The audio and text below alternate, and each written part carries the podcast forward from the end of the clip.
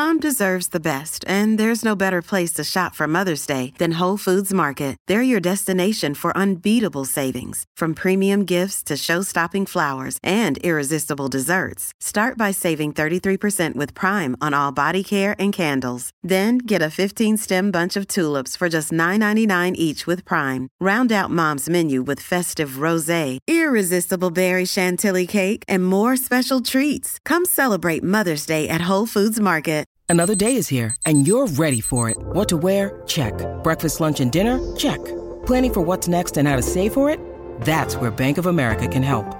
For your financial to-dos, Bank of America has experts ready to help get you closer to your goals. Get started at one of our local financial centers or 24-7 in our mobile banking app. Find a location near you at bankofamerica.com slash talk to us. What would you like the power to do? Mobile banking requires downloading the app and is only available for select devices. Message and data rates may apply. Bank of America and a member FDIC. Hello, everybody. This is Marshall Poe. I'm the editor of the New Books Network. NBN listeners like to read books and buy them. So we thought we'd tell you that right now, our friends at Princeton University Press are having a remarkable site wide sale. You can get 50% off books, including ebooks and audiobooks, with the code 50, F I F T Y, at checkout until May 31. You can save some real money on Princeton University Press books. I encourage you to go there and check it out. Welcome to the New Books Network. Hello, everybody, and welcome back to New Books in Food, a podcast channel on the New Books Network. I'm the host of the channel, Amir Sayadabdi. Today, I have the pleasure of uh, talking to Dr. David Boarder Giles about his new book, A Mass Conspiracy to Feed People, which was published just recently in 2021 by Duke University Press. David is a lecturer in anthropology in the School of Humanities and Social Sciences at Deakin University he's also one of the co-producers of uh, Conversations in Anthropology, which happens to be one of my favorite podcasts. Uh, David, thanks for accepting my invitation and welcome to the show. Hi, thanks for inviting me, and thanks for listening to the podcast. Uh, I'm always excited to hear where uh, where it reaches. Uh, to start off, I want to ask you the same question that you usually ask your guests on your own podcast. And that is, uh, could you please tell us a bit about your background and how you ended up as an anthropologist? Mm. Well, I was five and eight, no, eight. but actually I was 10. Uh, I think the story does go back to being 10 or so and uh, moving to the United States. Um, my mum told me we were going to Disneyland, and that was true. But then we stayed.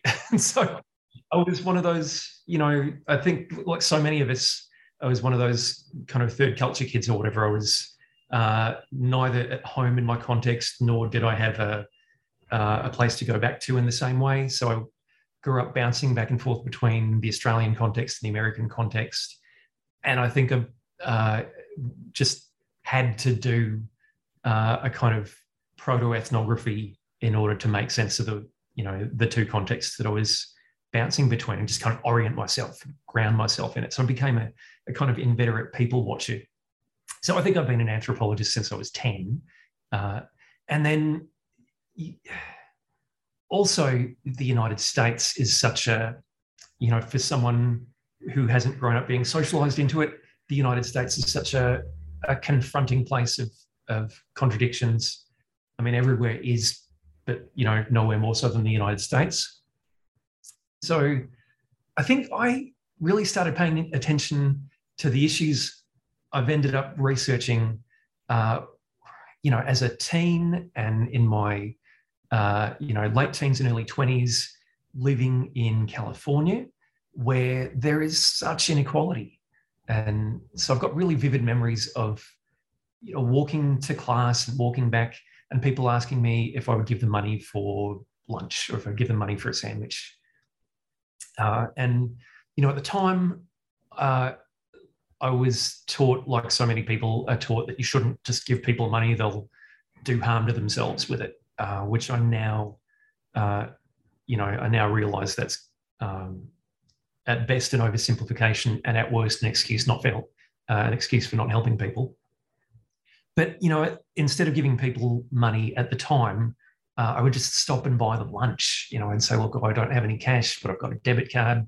And I ended up spending a lot of time uh, with people. So, you know, they'd take me up on it and we'd go to you know, 7 Eleven or Subway or some sort of fast food place that was nearby, I'd take 15 minutes out of my uh, my day, which is not much in the grand scheme of things. Um, I own a sandwich and hang out with this person for 15 minutes. Um, and, you know, that in its own way was a kind of proto ethnography of food insecurity, a proto ethnography of homelessness, uh, you know, and it was this window into American uh, class structure and a window into the American, the whole American economy. You know, homelessness uh, is a kind of expressive totality for uh, American capitalism in a way. So I learned a lot about the United States from buying people food, uh, and I and I hadn't learned not to do that. You know, in the way that uh, I think most people in the United States from an early age are just kind of taught not to see it. Right, they're taught to walk right on by, and there's this really carefully developed cultural blind spot, which I didn't have. So all, all of those issues uh, made me really attuned to the kinds of things that uh, you know, food insecurity, uh, food waste. It all really kind of tuned me into the thing that ended up becoming, you know, 20 years later, the book. Um, and a, a, second, a second aspect of that was while I was doing that, uh, you know, as a teen and in my early 20s, I was also watching my friends and my peers uh, who were not homeless and who were not food insecure throwing food away constantly. You know, in the in the United States, and this has started to happen in Australia too, but again, it, nowhere is this more obvious than the US. There's such a glut of food excess, right? People, you order food at a restaurant and you get two or three times as much as anyone could uh, comfortably eat. And so I would watch my friends, you know, not not wealthy people, you know, not uh, you know, not um, not conspicuously opulent, just you know, average, uh, you know, people of average income and class standing, you know, right in the middle of the, uh, right in the middle of the, the distribution, throwing food away left, right, and centre. Um, and my my, my uh, friends from the time will tell you when I was in my uh, late teens and early twenties, I used to sometimes go to restaurants with them and uh, not order anything. And they say, David, aren't you hungry? Uh, uh, you know, you, you're right. I'd be like, no, fine. I'm just, you know, maybe I'll get something later. I'm all right. And I would wait. And sure enough, they wouldn't finish everything on their plate. And then I'd, I'd keep waiting because, uh, of course, you can take it home if you want. But a lot of the time, they wouldn't take it home. And in fact, I think for some people, there's a kind of embarrassment about taking it home. You know, it, this is kind of class embarrassment uh, because, you know, if you um, if you take it home, it makes you look a little bit too stingy or something like that. So I'd wait until it was clear that they weren't going to take it home, and then I'd polish it off. Hmm. was, you know, in essence, it was already waste. It was on the plate. You know, it's going to get thrown away. So why wouldn't I? And it, and they were often quite annoyed by me. I had to stop doing it. You know, you know, they, they were often annoyed and they go, oh, there you go, mooching. And I was like, you're going to throw this away. There are some deep questions about why it's okay for you to throw it away, but it's not okay for me to quote unquote mooch. You know, I had these two questions from an early age like, why are people going hungry? What does that mean about the whole structure of the American economy? Um, and why are people throwing the food away? And that's what the book is about. Yes. so you practiced in uh, Freeganism from a very young age. Uh, we'll talk about that later. Uh, but uh, could we start with um, talking about your methods a little bit first? I mean, where was your field site? Who were your participants? And uh, generally, what was your field work, work like? Mm. Um, I, I, it's a great question. It sort of puts me back into the space of uh, my early anthropological training. You know, because I did my undergrad in the late 90s, early 2000s. And at that point, uh, the kind of dominant paradigm was still to venture off somewhere where you didn't speak the language uh, and come back with stories from the field. Um, and I was really taken by that. You know, uh, there was a, a part of me in my in my youth that was still really excited about about visiting the other. But by the time I got to graduate school, I'd sort of done a bit of post-colonial re-evaluation. Uh, I'd kind of realised that there's a little bit of that kind of colonial uh, gaze to that, and I felt uncomfortable about it. But I hadn't really figured out what my uh, research project was going to be. And in the meantime, uh, just for my own, uh, out of my own interests and commitments in politics, I'd gotten involved in this group, Food Not Bombs. Um, for anyone who hasn't heard, Food Not Bombs is, I always say that it's a, a global movement of anarchist soup kitchens. Um, it, that kind of that captures a lot. It's a it's a simplification. But I'd gotten involved in the Seattle chapter of Food Not Bombs. So we, uh, what Food Not Bombs does is they get food that would have been thrown away. They either dumpster dive for it or they get it donated. Uh, they cook it, they hand it out to people who would have gone hungry. It's that simple, really. Um, but there's all sorts of politics that grows up around that, which I can talk about later. But I was involved in Food Not Bombs, and I was in graduate school trying to figure out what a responsible anthropologist would do rather than, you know, venture off in that kind of pith helmet colonial way. But it, it took my supervisor at the time to say, why don't you write about food not bombs? And I, there was a bit of a hush and I, I leaned in and I was like, but that's my life. My life can't be my research, can it? You know, imagine me at 25 having a bit of, a bit of an epiphany. And I really have to thank my supervisor, uh, Danny Hoffman, for this. And he said, well, bear with me you care about this, right? I said, yeah. And you think people should know about it, right? Yeah. And you think it's intellectually interesting, you know, it, it uh, there are, you know, discoveries and, and, uh, and interesting problems that it poses to you. And I said, yep. And he said, so you can write about it. Uh, and that meant that my, you know, activism instantly also became a, a field site and a research method.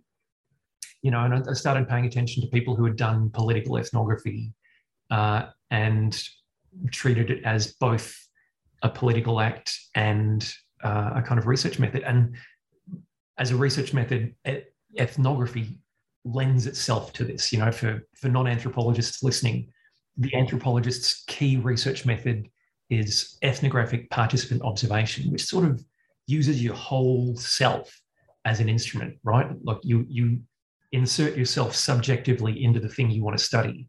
You become part of it, but you keep your eyes open.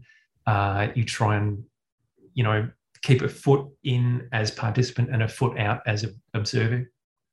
So in a way, doing direct action, being part of a social movement, has to be a kind of ethnography. And I was sort of uh, starting to read the work of people like Jeff Juris, who sadly passed uh, recently, uh, who was a great inspiration to me.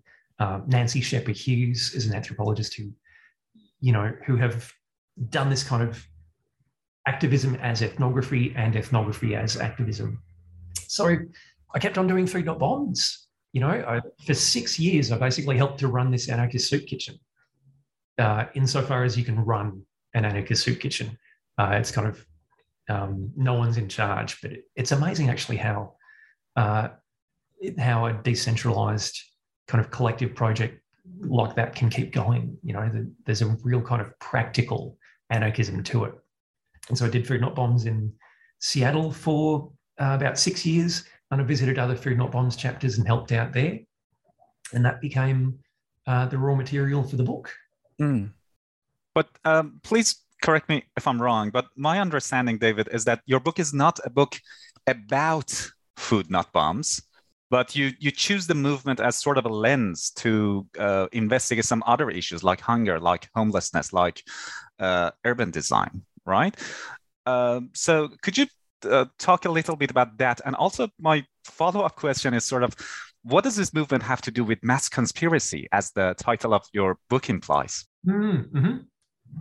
Um, well, I'll yeah, I'll, I'll, answer those in order then. Uh, I mean, initially, I didn't just want to treat my collaborators as a, you know, as an object, right? I, you know, these were people I I was working with to a, uh, a greater end. Um, and I didn't, I, I didn't like the idea of treating them like the other and and the kind of uh, quote unquote tribe that I was going to do my ethnography about. You know, there's not much difference between doing that and that kind of colonizing version of anthropology that goes off to the, uh, you know, the far flung other, you know, takes their stories and brings it back. I didn't want to do that. Um, and, you know, partly I just, I would have felt embarrassed to suddenly turn a spotlight on my friends and collaborators. Um, that wasn't what it was about. So instead, you know, what I what I realized was that the thing that drew me to anthropology, uh, and also the thing that drew me to Food Not Bombs, was an interest in these systems of inequality that, that somehow produce all this food waste uh, and produce food insecurity and homelessness at the same time. You know, so what I, you know, in both cases, what I was really learning about, what I was studying was the city, the urban economy, the American economy, uh, and you know what I came to call manufactured scarcity. And so the real question was how and why would our economy and our social systems produce such uh, inequality and scarcity while throwing things away? So doing food not bombs became a method for studying that. Uh, and then why mass conspiracy was Food Not Bombs gives us a lens into not just one particular city or even one particular country, but it gives us a lens into the ways in which uh, capitalism works globally. You know, it, Food Not Bombs exists on every continent except Antarctica. Uh, and its basic principles uh, mean that it only works if there's enough food being thrown away uh, to recover and recirculate. And it's only useful and meaningful if there are people going hungry. So everywhere Food Not Bombs is, you know, in some ways it's a very local, idiosyncratic, uh, and distinct thing in different places. You know, like I've visited Food Not Bombs chapters uh, in three different countries now. Uh, and I've met people in all three of those countries who are like, what, you mean Food Not Bombs is in other countries as well? because they've just gotten involved through their local networks. Uh, you know, they've been dumpstering or they've, been, they've cared about homelessness and hunger. So it's a very, very local thing. And yet, because it's global, because it happens in all these different places, it tells you something about the, the reproduction of these uh, same dynamics of capitalism all around the world. So it's it, it, it, reproduces itself you know, like a like a rhizome. You know, there's this common metaphor that uh, a lot of us use to think about decentralized organizations, which is like a rhizome or crabgrass. Um, you know, where it's not top down. There's no, you know, and it's also a very anarchist way of organizing, very practical anarchist way of organizing. It's not top down. There's no food not bombs boss or board of directors. It springs up organically in places where the uh, the, the ecosystem is uh, amenable to it. So Food Not Bombs works in this kind of concerted way. It works like a conspiracy, uh, except you know the conspirators are just anyone who happens to care about uh, waste, hunger, etc. So that metaphor of the mass conspiracy was really, really captured for me both the the global and the local elements of it. And I, I can't take credit for that. That was uh, another friend and Food Not Bombs collaborator who sort of turned to me one day and he sort of said sardonically, you know, you know, Food Not Bombs is like a mass conspiracy to feed people. There's a bit of a silence, and I, and I chuckled, and then realised, oh, hang on, that there's something profound about that. It's you know, it's kind of a joke and a throwaway line, but if you think about it, that says something really profound about, uh, you know, the the social and economic and political systems that produce this effect. Mm. Um, and this is uh, Francisco, if I remember correctly, right? That you're talking about, who uh, yep. that you begin the week with. Yeah. Yep, we'll call uh, him Francisco. Um, he's yes. um, they're they're all pseudonyms because uh, of anyone, course uh, anyone involved in uh, an anarchist project needs to have their uh, their identity protected. It's it's really silly too. You know, the um, there have been times when Food Not Bombs has been on the FBI's terrorist watch list. yes, yes. Uh, we are gonna you know talk about it. That's that that was really interesting to me. it's it's so absurd, you know, and, on you know, and it's not just because it it's not just an accident because it has bombs in the title. It's um, you know, the the FBI is really supposed to re- release who's on the terrorist watch list, but you know, they occasionally accidentally let it seep out, and um, uh, and, and it's because precisely because of the the decentralized method. You know, they they call it they call what they're doing anarchism and direct action, uh, and they kind of think about what they're doing in opposition to these kind of top-down state-based structures, and that makes it uh, suspect in some people's eyes. So even though it's it's a movement of uh, basically it's a pacifist movement. Not that everybody would call themselves pacifists, but it's so it's so the opposite of a threat. You know, these like crusty punks and hippies and uh, and um, uh, you know Quakers and and pacifists and you know people of all of all sorts who were just really keen to make sure hung, hungry people have food. um, but it, uh, yeah, but it it appears as a political threat in some ways, you know, um, and so it gets, and we can talk more about that uh, a bit later, maybe, but that um, that gets it labelled uh, as a, a, kind of a danger. Um, yes, we will definitely talk about it um, more later, but. Uh, you, you divide the book into three parts, right? And each part kind of uh, prepares the reader for what it's coming next, uh, which is, as you note yourself, like a three course meal. And, and, and, and that's a mo- model that uh, I think is quite common in discard studies. Uh, so, in the first of these three parts, you talk about what you call abject capital. Uh, which is a concept you've been working on for quite some time now, I believe. Uh, I, I, vividly remember reading your article in Social Text about perhaps uh, four or five years ago. Uh, and the reason that I remember reading it is because of that dumpster scene that you begin the article with, uh, which was quite memorable. Um, I don't want to spoil it for those who haven't read it, but uh, you talk about abject capital there. And the question you ask at the end is why throw away something that is perfectly okay to eat? So, could you tell us a bit about abject capital and what it represents in a wider context? Absolutely. Um, and I'll say something about discard studies too.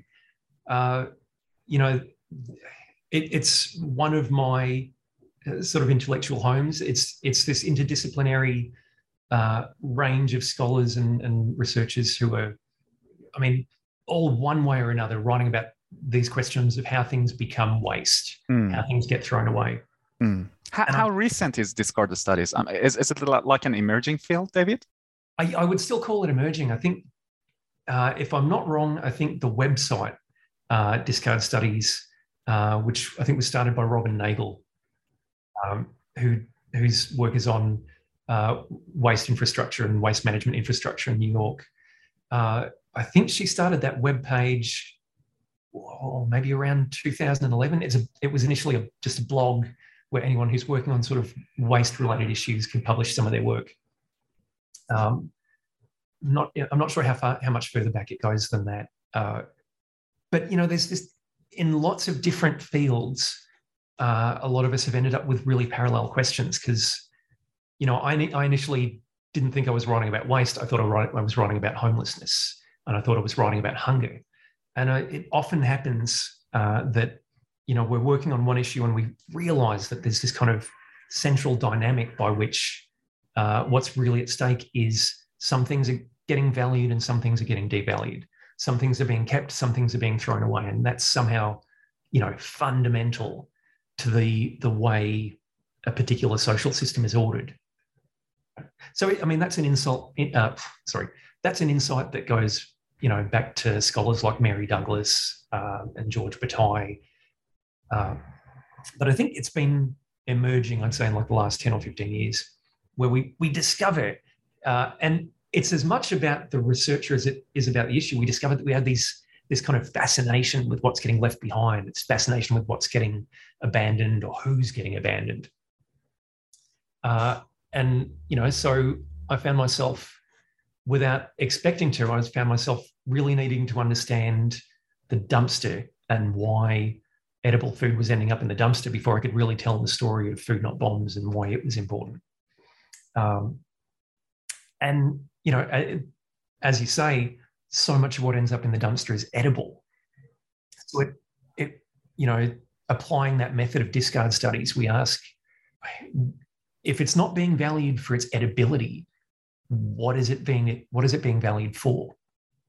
Uh, and so then, then for me, that becomes a question about how capitalism values goods.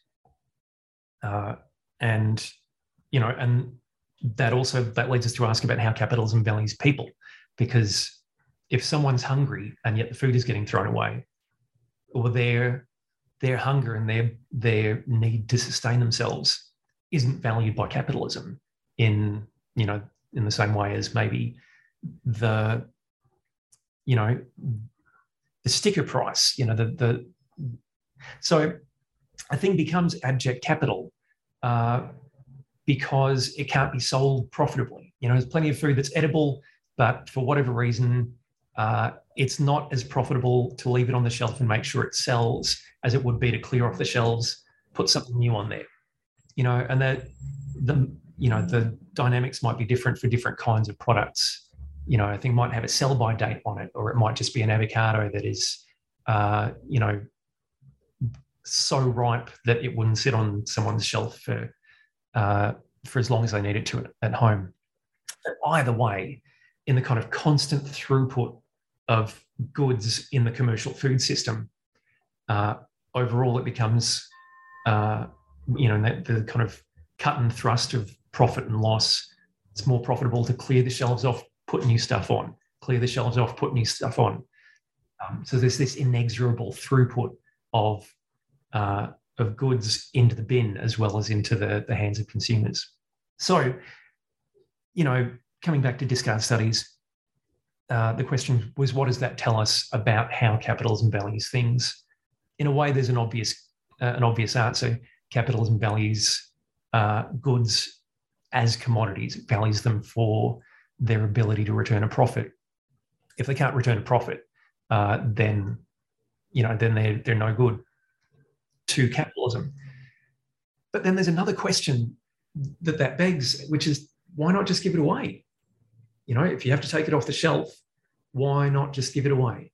And you know, uh, certainly uh, there there are lots of uh, lots of companies that are willing to donate their produce, um, but they'll donate it to specific charities, right? They won't just give it away to anyone who wants it. You know, they won't just put it out uh, in front of the shop so that anyone can take it. So I started to think about what it, what is what does it mean that this food can be recirculated uh, by being donated to a soup kitchen or a food bank, or it can go to the dumpster, um, but it can't be recirculated out front. And so, you know, you, you can only do a sort of uh, all you need to do is a sort of easy thought experiment. In the United States, uh, at least five billion pounds of food uh, is um, uh, at least five billion pounds of edible food uh, is thrown away every year by retailers and uh, and wholesalers. If they didn't throw that away, if they just gave it away to anyone who wanted it, it would change the structure of the uh, you know the grocery market completely. So what that means is it's being thrown away uh, in order to protect the structure of the market and in order to maintain this kind of paradigmatic relationship between consumer and uh, and seller. So it's important that it gets thrown away. You know, they're, they're, they're not disinterested with it. It can only be recirculated in these couple of places uh, with uh, because if it's recirculated, otherwise disrupts the whole market.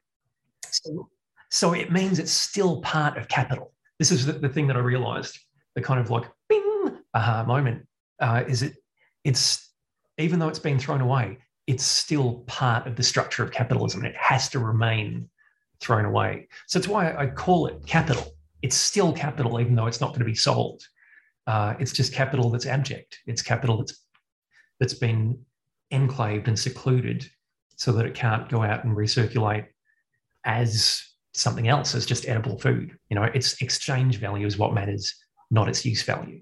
So to put it more simply, um, are you saying that the value of the things that are on the shelves are kind of determined by this abject capital that must be wasted or that is wasted. And if, if that's the case, then this abject capital should not be visible to, uh, I don't know if visible is the right word, but visible to people who actually shop from those shelves. It should be absent from uh, what you call market public in the second part of the book, right? Yeah, yep.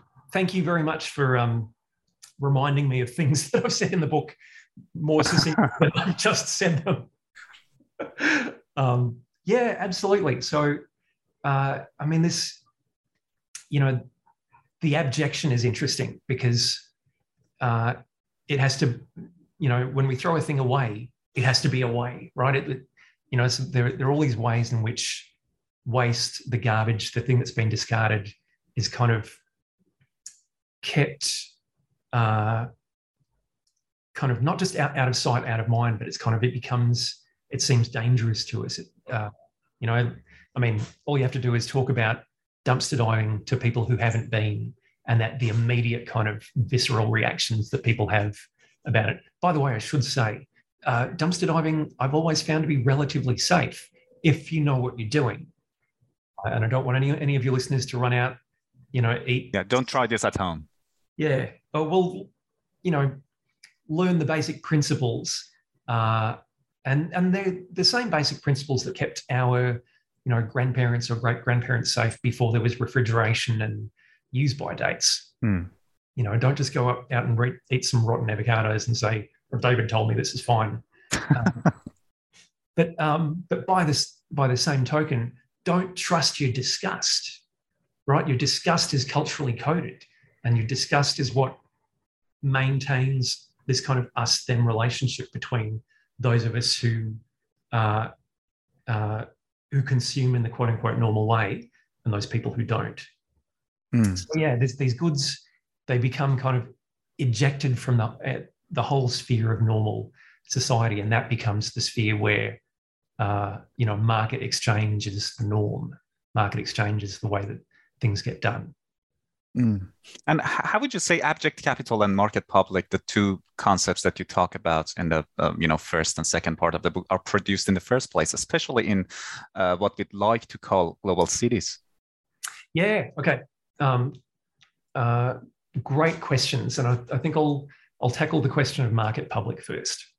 Um, you know, those of us who are schooled and socialized to consume in the normal way under capitalism, right? Those of us who are uh, kind of socialized to trust what we're getting when we pay for it in a transaction, but to be a bit suspect about anything that comes to us uh, otherwise. We've internalized the norms of the market, uh, and that when we when we have that in common, and when our, you know uh, you know, when our governments and our elected officials uh, and our neighbours all have those assumptions in common, uh, we come to think about it ourselves as, you know, the political norm. And anyone or anything who's outside of that, who consumes differently, uh, are kind of treated as outside of the public somehow. Um, so our sense of who and what is in the public good who and what is in the public interest is kind of filtered through uh, the norms of market exchange. And, and people who don't consume in the, the typical way they buy and sell things in, the, uh, in you know for money, they become suspect. You know, in the uh, in the United States, where trick or treating is um, uh, you know the done thing at Halloween. Uh, you know, it used to be that people would uh, trick or treat and they'd get, you know, possibly a homemade uh, candied apple or something like that.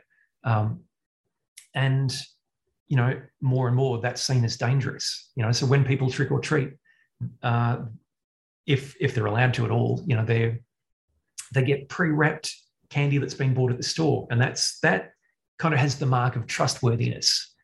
Um, whereas if it's come from somewhere else, uh, you know, then uh, then parents are worried, and you know, even though uh, there's, I don't think there's any evidence of people actually poisoning strangers' children with homemade candy.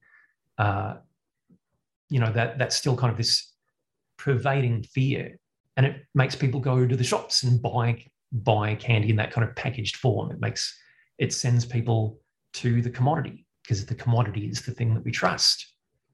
Uh, you know, there's all sorts of ways in which, uh, you know, the market is market norms are reinforced, and the same thing happens to food not bombs quite a lot. You know that people in food not bombs show up in public public places and just give food away for free, and uh, and that activates a lot of people's fear and discomfort.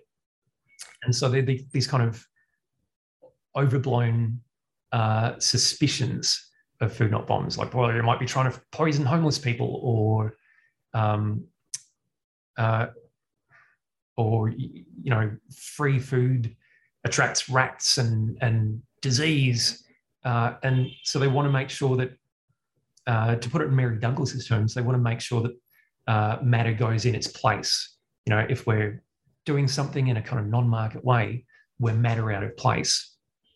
You know, so they want to make sure that uh, if food is circulating, it's circulating in this kind of legible, trustworthy way, being bought at a shop, or alternatively, if it's circulating for free, it's got to be in these kind of authorized places like a soup kitchen or a, an indoor soup kitchen or an indoor uh, food bank. Mm. And is this is this kind of the rationale between uh, uh, sorry behind all these you know prohibitions and the bans of, of feeding the homeless, at least in the U.S. Yeah, or it's it's part of the justification, right? Mm. So this is another. Uh, we're sort of skipping the question about global cities for a moment. We're kind of going to the the question of uh, what the market public, what what the implications are of the market public, not just for what can circulate in public, but for who can circulate in public. Right. So um, one of the things about food not bombs is it's often illegal to share food in public. You know, at least you know, like you can give someone else a sandwich and that's okay. Uh, but if ten of you give uh, seventy sandwiches to seventy different people, uh, then local governments and local business, uh, like chambers of commerce, uh, start getting really antsy about it. Um, and so they, so it's often, you know, there, there are a range of ways in which it's prohibited. Sometimes they just won't give you a permit, or sometimes there'll be an out and out fine. In San Francisco, in the uh, late 80s and early 90s, over a thousand people were arrested uh, for just giving food away um, in public places. So, you know, the justifications are often framed in terms of public health and public safety. Uh, and you either uh, the food that's being circulated is treated as suspect, or the people who are being gathered are treated as suspect. Right? The too many uh, too many homeless folks in one place always uh, gets up the hackles of of non-homeless people in the area, you know, and the and and all the worries come out, all the kind of prejudices come out. You know, that um, I mean, you could virtually quote Donald Trump, right? They're bringing crime, they're bringing drugs, they're rapists, and and you know, these are exactly the kinds of prejudices that are attached to people who are homeless. And really, what they have in common is just that they're not behaving according to the, to the norms of a market public. They, you know, they don't, uh, or they're, they're not perceived to be behaving according to the norms of a market public. They, they don't have a credit history. They don't, uh, they're not buying food for themselves. They're relying on handouts and, you know, all of these non-market ways of existing um, mark them as suspicious somehow. Hmm how did the movement end ended up on on on on the FBI list that you mentioned earlier? well, um, uh, I think that the best way to tell that story is to go back to uh, the earliest kind of broad attention that Food Not Bombs got, which is the San Francisco chapter. And you know, I did some uh, volunteering in San Francisco. I interviewed some of the people who were involved in San Francisco. Uh, but there is another book I should recommend by Sean Parson, which is about the specific history of that chapter. Um, and also, I should recommend Keith McHenry's book. Uh, Keith McHenry is one of the, the founders of Food Not Bombs uh, and was very active in San Francisco in the late 80s and early 90s. Um, and at that time, you know, San Francisco was going through some major growth pains. You know, that was kind of the first moment when uh, homelessness sort of exploded into the public consciousness. Uh, I mean, it's kind of for an American to cast their mind back, it's very difficult to remember that there or to envision that there was a time when people who were homeless weren't just a fixture uh, and an inevitable sight in American cities that you had to learn to unsee. Uh, you know, there was there was a time in the 80s where this kind of explosion in the number of people homeless really preoccupied people because it was it had not previously been the norm since the depression. Um, so that was happening in San Francisco and a number of American cities, and it was really you know evidence of this kind of transformation of American cities uh, and this kind of division, divisions, polarization in a lot of American cities. So lots more people were finding themselves homeless and hungry while you know the city was growing and prospering in other ways. So the anxiety about visible homelessness was peaking. And then along comes Food Not Bombs, uh, and uh, they take the food that was being thrown away, they hand it out to people who would have been hungry, in public places. Uh, they kind of can uh, congregate all these people uh, in, a, in a really visible way.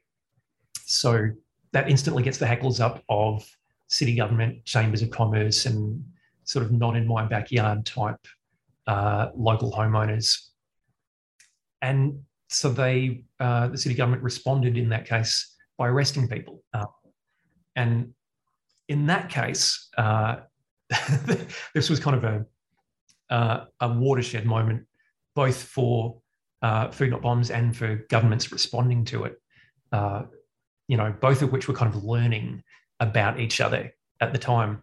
You know, the government of San Francisco arrested some food not bombs uh, participants, um, and then they went back and told their friends, "My God, we're getting arrested for, for uh, sharing food." Uh, and suitably incensed, their friends showed up the next week in greater number. They got arrested too. Uh, and then uh, it ended, ended up on the local news. Uh, and other locals were incensed and they showed up. And over, you know, four years, there were these cycles of arrest and growth and arrest and growth. Uh, and so in the book, I talk about, uh, you know, the government's efforts to stop food not bombs as being like throwing water on a grease fire. Um, and part of what makes that possible is Food Not Bombs is this very organic, decentralized network. It's just about people who show up because they care. There's no, there's no money, there's no overhead, there's no boss or like master plan. Um, but in these, there's this dynamo uh, uh, between you know government effort, government efforts to regulate and control it, and this kind of grassroots uh, you know, driverless grassroots uh, response and escalation. So, as I say, over the course of about four years in San Francisco, uh, food not bombs grew and grew and grew. The number of arrests grew and grew and grew. It uh, topped out at over a thousand in a in that kind of four or five year period. And so, in some way, uh, you know, authoritarian and government and police uh, forces in the United States sort of realized that this um, this model of organization has the potential to be really destabilizing. You know, from the point of view of someone uh, whose goal is to regulate uh, public space and to uh, to maintain a very particular kind of capitalist urban order. So, in some ways, it makes perfect sense that the, uh, the FBI would uh, label it as a terrorist threat, not because it was, you know, going to hurt anyone, but because it was a form of grassroots resistance that could really uh, destabilize, uh, destabilize and upset, Hmm. you know, the urban order. Yeah. Uh, I wonder if now would be a good uh, moment to circle back to that question about global cities too. Please, please do. All right. So I think it's also one of the things I realized as I was doing this research is that uh, like food not bombs exists in lots of different kinds of places. You know, there are chapters uh, in the suburbs, there are chapters in the countryside, there are chapters in these major cities. But I kept running into people who told these stories about, you know, really prominent chapters or really well-known chapters or uh, or really kind of politically active chapters in major cities. You know, I heard about food not bombs in New York City, so I went there, uh, and you know, food not bombs in San Francisco uh, is is one of the, you know, one of the most talked about ones, I suppose, in the history of food not bombs. I was in uh, I was in Seattle, and what I realized is a lot of these places have in common a, a model of urban development, uh, which Saskia Sassen describes as the global city. Right, these are all places that have you know a shared set of post uh, industrial dynamics. You know, they're places which, by one uh, set of criteria, are really successful. Uh, you know, San Francisco uh, is full of uh, tech and finance. Seattle is the home of Microsoft and Amazon. New York City has, you know, uh, always been a financial powerhouse, and uh, you know, in the the time since the '90s, it's kind of reinvented itself. Um, you know, and shifted away from industry and really focused on finances, Wall Street. Uh, you know, I've done work in Melbourne, which has some of these same dynamics, and so they're really successful cities by some criteria. Uh, but what Saskia Sassen says about global cities uh, and cities that are becoming global cities is that success comes along with massive polarization. You know, the, on the one hand, uh, you know, there's this kind of influx of white collar workers, really well compensated, uh, you know, but on the other hand, that drives up uh, real estate prices, that drives up the cost of living. Um, people who are already there, uh, you know, lose access to the manufacturing jobs that might have been there before. They get driven into these kind of blue collar service jobs uh, that don't pay well enough. And so the, the economy of these places is really built on a kind of polarization. So you have, on the one hand, uh, people who can afford, uh, you know, to pay top dollar for uh, what they eat, to pay top dollar for where they live. Uh, and uh, along with that, there's a great deal of waste, empty housing, uh, you know, food thrown away, etc. And on the other hand, you have these people who are made more and more precarious. So it's not a surprise that uh, San Francisco was the uh, the first place where food not bombs sort of exploded.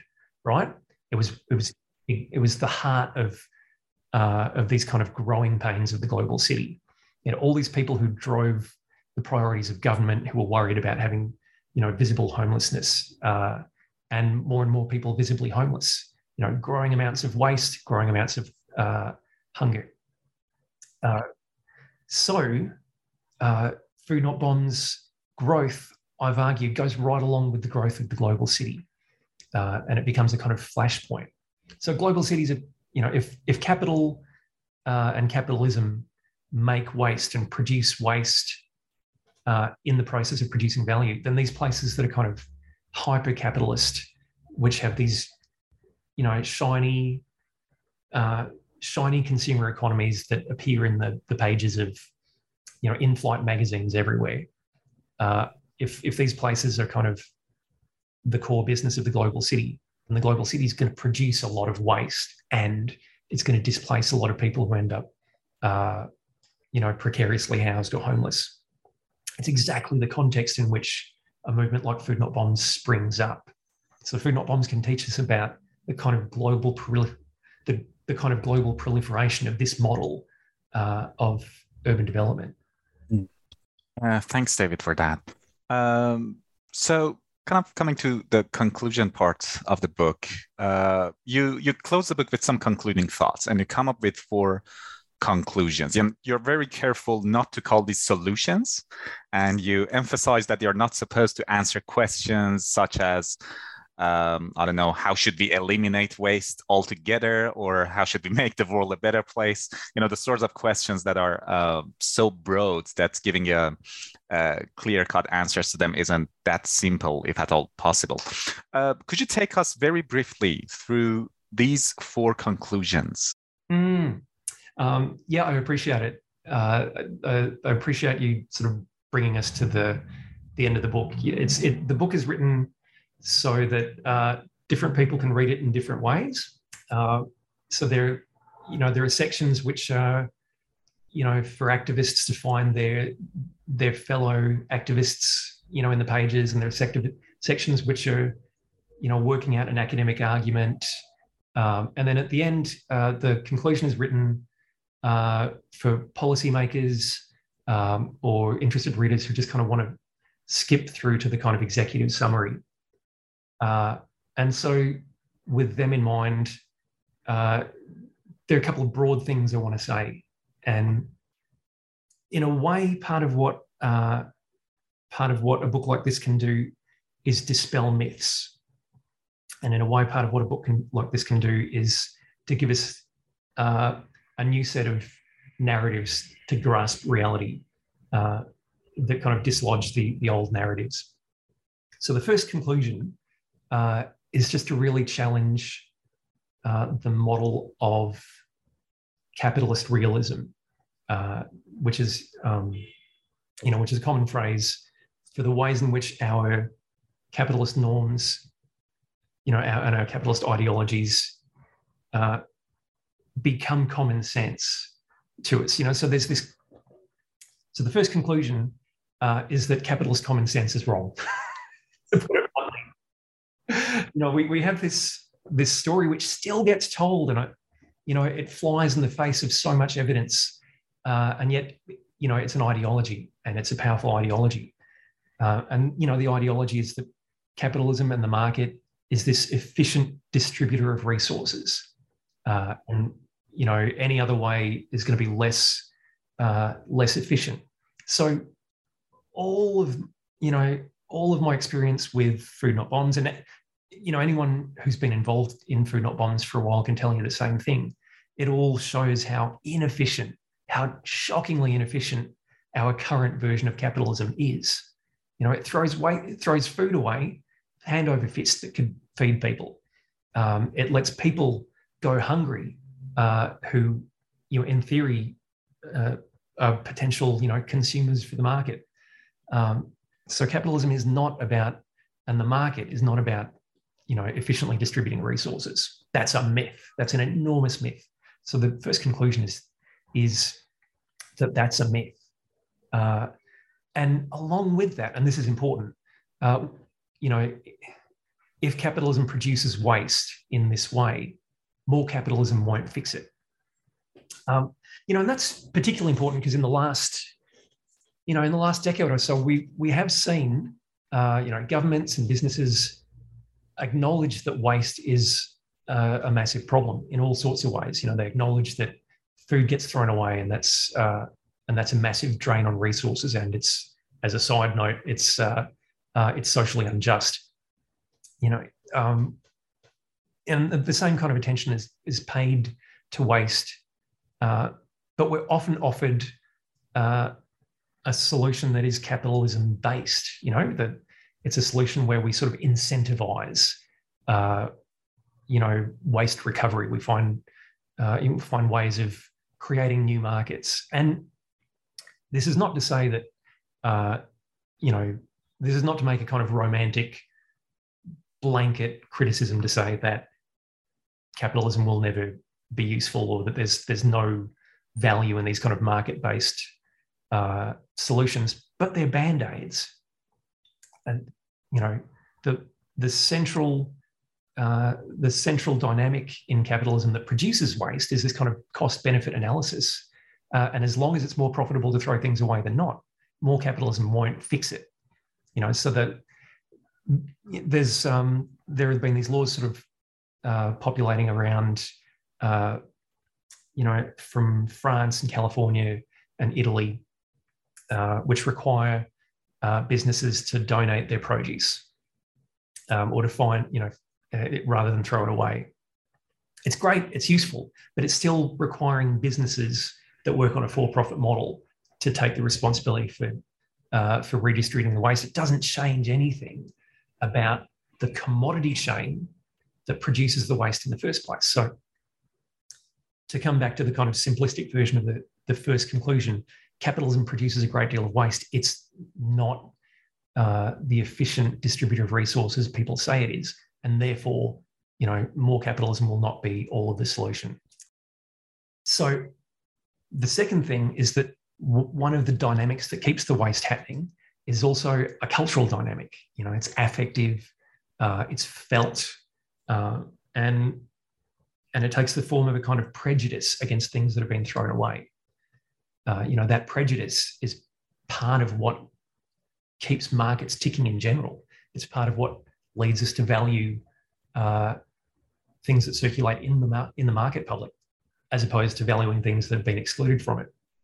And that prejudice is applied to people as well as things. That's the second conclusion.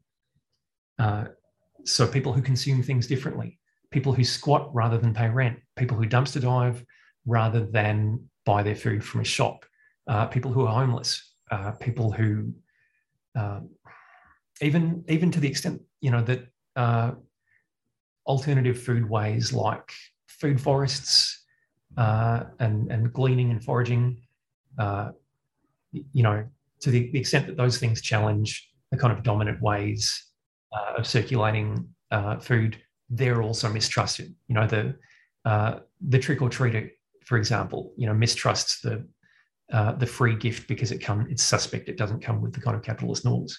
So all of those prejudices get applied to uh, people as well as things, and that reinforces our social. Order. So the third conclusion follows on from that second conclusion, which is that those prejudices, when they become written into law, when they become written into political order, uh, they end up regulating not only how we interact with other people, but also how we distribute resources. And Food Not Bombs is the classic example. Uh, prejudices against people who are homeless, prejudices against free food, uh, that kind of suspicion that's attached to anything that's not uh, circulated in the common capitalist way, consumed for money. Those prejudices organize us in space. They keep, you know, they keep uh, the people who are poor and hungry in one place. They keep the people who are uh, comfortable and consuming in another place, and they also organize our access to resources. So if if you are if it's illegal to share food in public space, uh, and if this abject capital that's been thrown away isn't allowed to recirculate in public space. It means people who are hungry uh, and abject capital can only circulate in these kind of enclave places in, you know, church basements uh, and under the freeway where soup kitchens and food banks are allowed to be, while uh, while you you have access to public space uh, and access to food security if you are not in those groups. You know, so those three conclusions kind of come together. They're conclusions about how resources do and don't circulate under capitalism, uh, conclusions about the prejudices we attach to uh, people and things that don't circulate in the normal way, and conclusions about how that reproduces inequality. The fourth conclusion is kind of a departure uh, because the book is about waste, it's about cities, and then it's about how political movements like Food Not Bombs emerge from that context. The fourth conclusion is, in a way, it's a sort of message to my 26 year old self, and it's a message to anyone else who uh, might need to hear it in the same way. Uh, and it is an effort to try and understand what kind of resistance grows out of these inequalities and what kinds of uh, political possibilities there are in the waste and inequality. And you know, often when we get into political work, we come with a really romantic uh, and romanticized vision of what we're doing. Uh, and what I learned from working with Food Not Bombs, uh, and what I learned from doing this research and doing these interviews with people who've been involved in Food Not Bombs for much longer than me, uh, was that it's complicated. I guess the fourth conclusion is that it's complicated. Um, you know, we often think about what we're doing as this kind of pitched battle against capitalism. Uh, and uh, we have this kind of heroic us versus them mentality. Uh, and, you know, I'm kind of forced to talk about these things in very broad strokes sometimes. Uh, but capitalism, the, the word, is kind of a shorthand for a really complicated set of economic ecosystems of which we're part.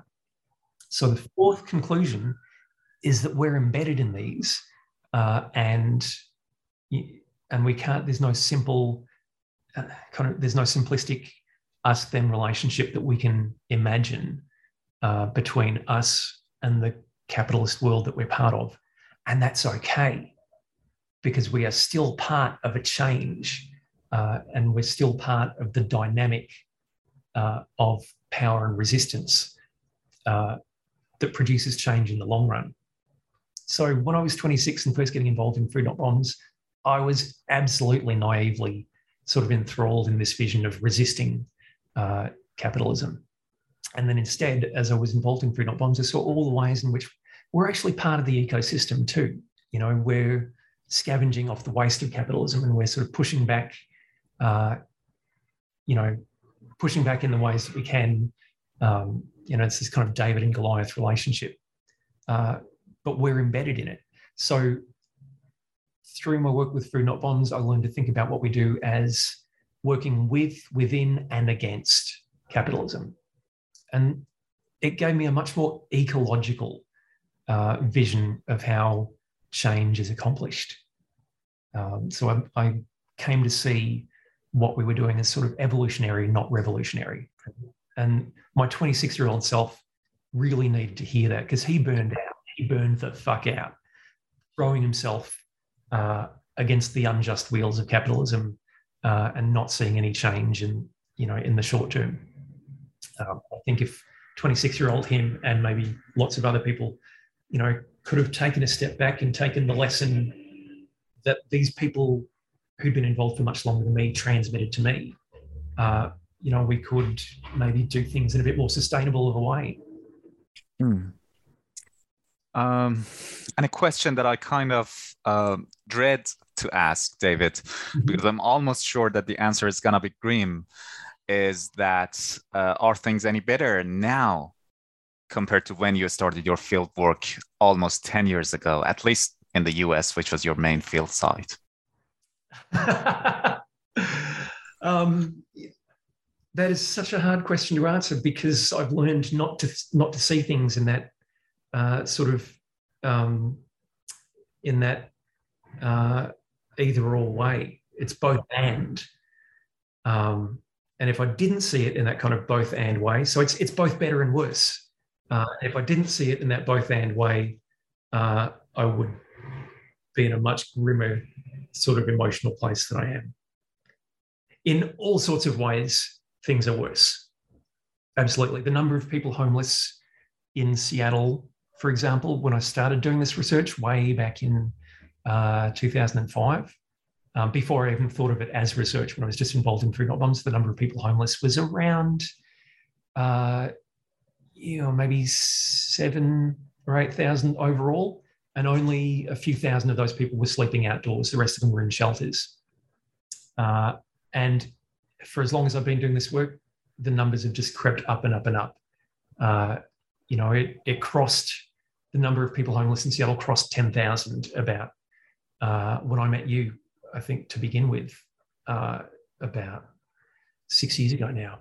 Um, and it's crossed 12,000 now. Uh, you know, inequality uh, has sort of widened inexorably. It's actually really hard to get reliable data about how much food is thrown away. So some of the, the, the numbers that I have to rely on are 20 years old now, um, over 20 years old, because it's really hard to get re- reliable data. But you know, by all by all indications, that's gone up and up as well. Uh, housing prices have gone up, uh, you know, and and these are global dynamics. So here in Australia, homelessness grows and grows, uh, inequality grows. By all of those sorts of measures, uh, it's gotten worse. At the same time, resistance is possible, and resistance is kind of, you know, it's ontologically embedded in inequality and power and injustice, and, and these movements grow, and you know they matter in and of themselves. You know these uh, these kind of alternative economies that uh, that pitch themselves with within and against the larger capitalist uh, world, those grow, uh, you know, more organized and and more numerous by the day. And there's kind of a, a wealth of invention.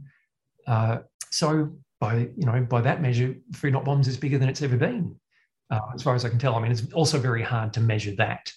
But Food Not Bombs has been around since the 80s, um, and that that's a success in and of itself. It is indeed. And so I, I always cast my mind back, uh, you know, to other historical moments that we maybe can find, you know, analogies with. And I so I think about the um, the late 20th century, or sorry, the early 20th century, uh, when you know this period of in massive instability and depression uh, and inflation and world wars uh, and you know colonial grasp and at the same time, labor movements, feminist movements, uh, anti-racist movements, anti-colonial movements were all kind of bubbling that uh, that had consequences, you know, and that drastically transformed the order. And you know, I, I gave up on, on belief in progress with a capital P a long time ago, but change, change, I believe in, mm. And it continues to change. So, yes, it's much worse. And yes, I think it's also better in many ways. Thank you, David. Um, there's obviously a lot more in the book, and I encourage listeners to pick up a copy. But before we wrap up the interview, um, I'd like to ask uh, whether you're working on something right now, or are you thinking about doing a research on a particular topic uh, in the near future? Hmm. So while I was doing all the work on food and food systems and food insecurity, I was also looking at manufactured scarcity in other ways, things like housing, uh, looking at the ways in which uh, kind of the politics of homelessness produced uh, a housing economy that also manufactured scarcity. So the stuff I'm working on right now is around the, you know, the emergence of new regulations around public camping, uh, new regulations about who can be homeless in public, uh, and then also the ways in which that leads to other forms of assistance. So, especially after the pandemic, you know, the, the question of public space and who can be in public space uh, and who's perceived to be uh, a pollution of public space are all kind of all, all have kind of renewed importance. So I'm doing work on uh, emergency hotel accommodation for homeless people in uh, in Melbourne, and I'm doing research about homeless encampments in Seattle. There's all sorts of ways in which the prejudices that people apply to waste uh, and the reasons food not bombs were uh, food not bombs chapters were illegal in many cities also apply to the uh, the ways in which other homelessness is otherwise managed in public space. So I'm interested in that, and then I've got long-term projects also about uh, food forests and uh, and kind of edible commons in urban environments. So I've been uh, I've done a little bit of work with like uh, Otakaro Orchard in Christchurch and uh, the Beacon Food Forest in Seattle, which are also places where uh, food is circulated for free in a kind of non-market way. Mm. Uh, and there's this kind of interesting alternative economy there, which is also outside of the market public somehow. They sound so, like very interesting projects and very important too. Yeah, thank you so much for giving me a chance to talk about them.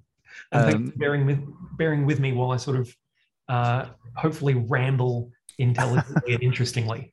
No, no, it's me who should be. Thank you uh, for uh, coming on the show and speaking with me today and sharing your insight and your work with our listeners. I really enjoyed reading your book, but I enjoyed it even more uh, talking to you about it. So thank you very much. Thank you. I'm I'm looking forward to reading. Uh, I'm looking forward to reading yours.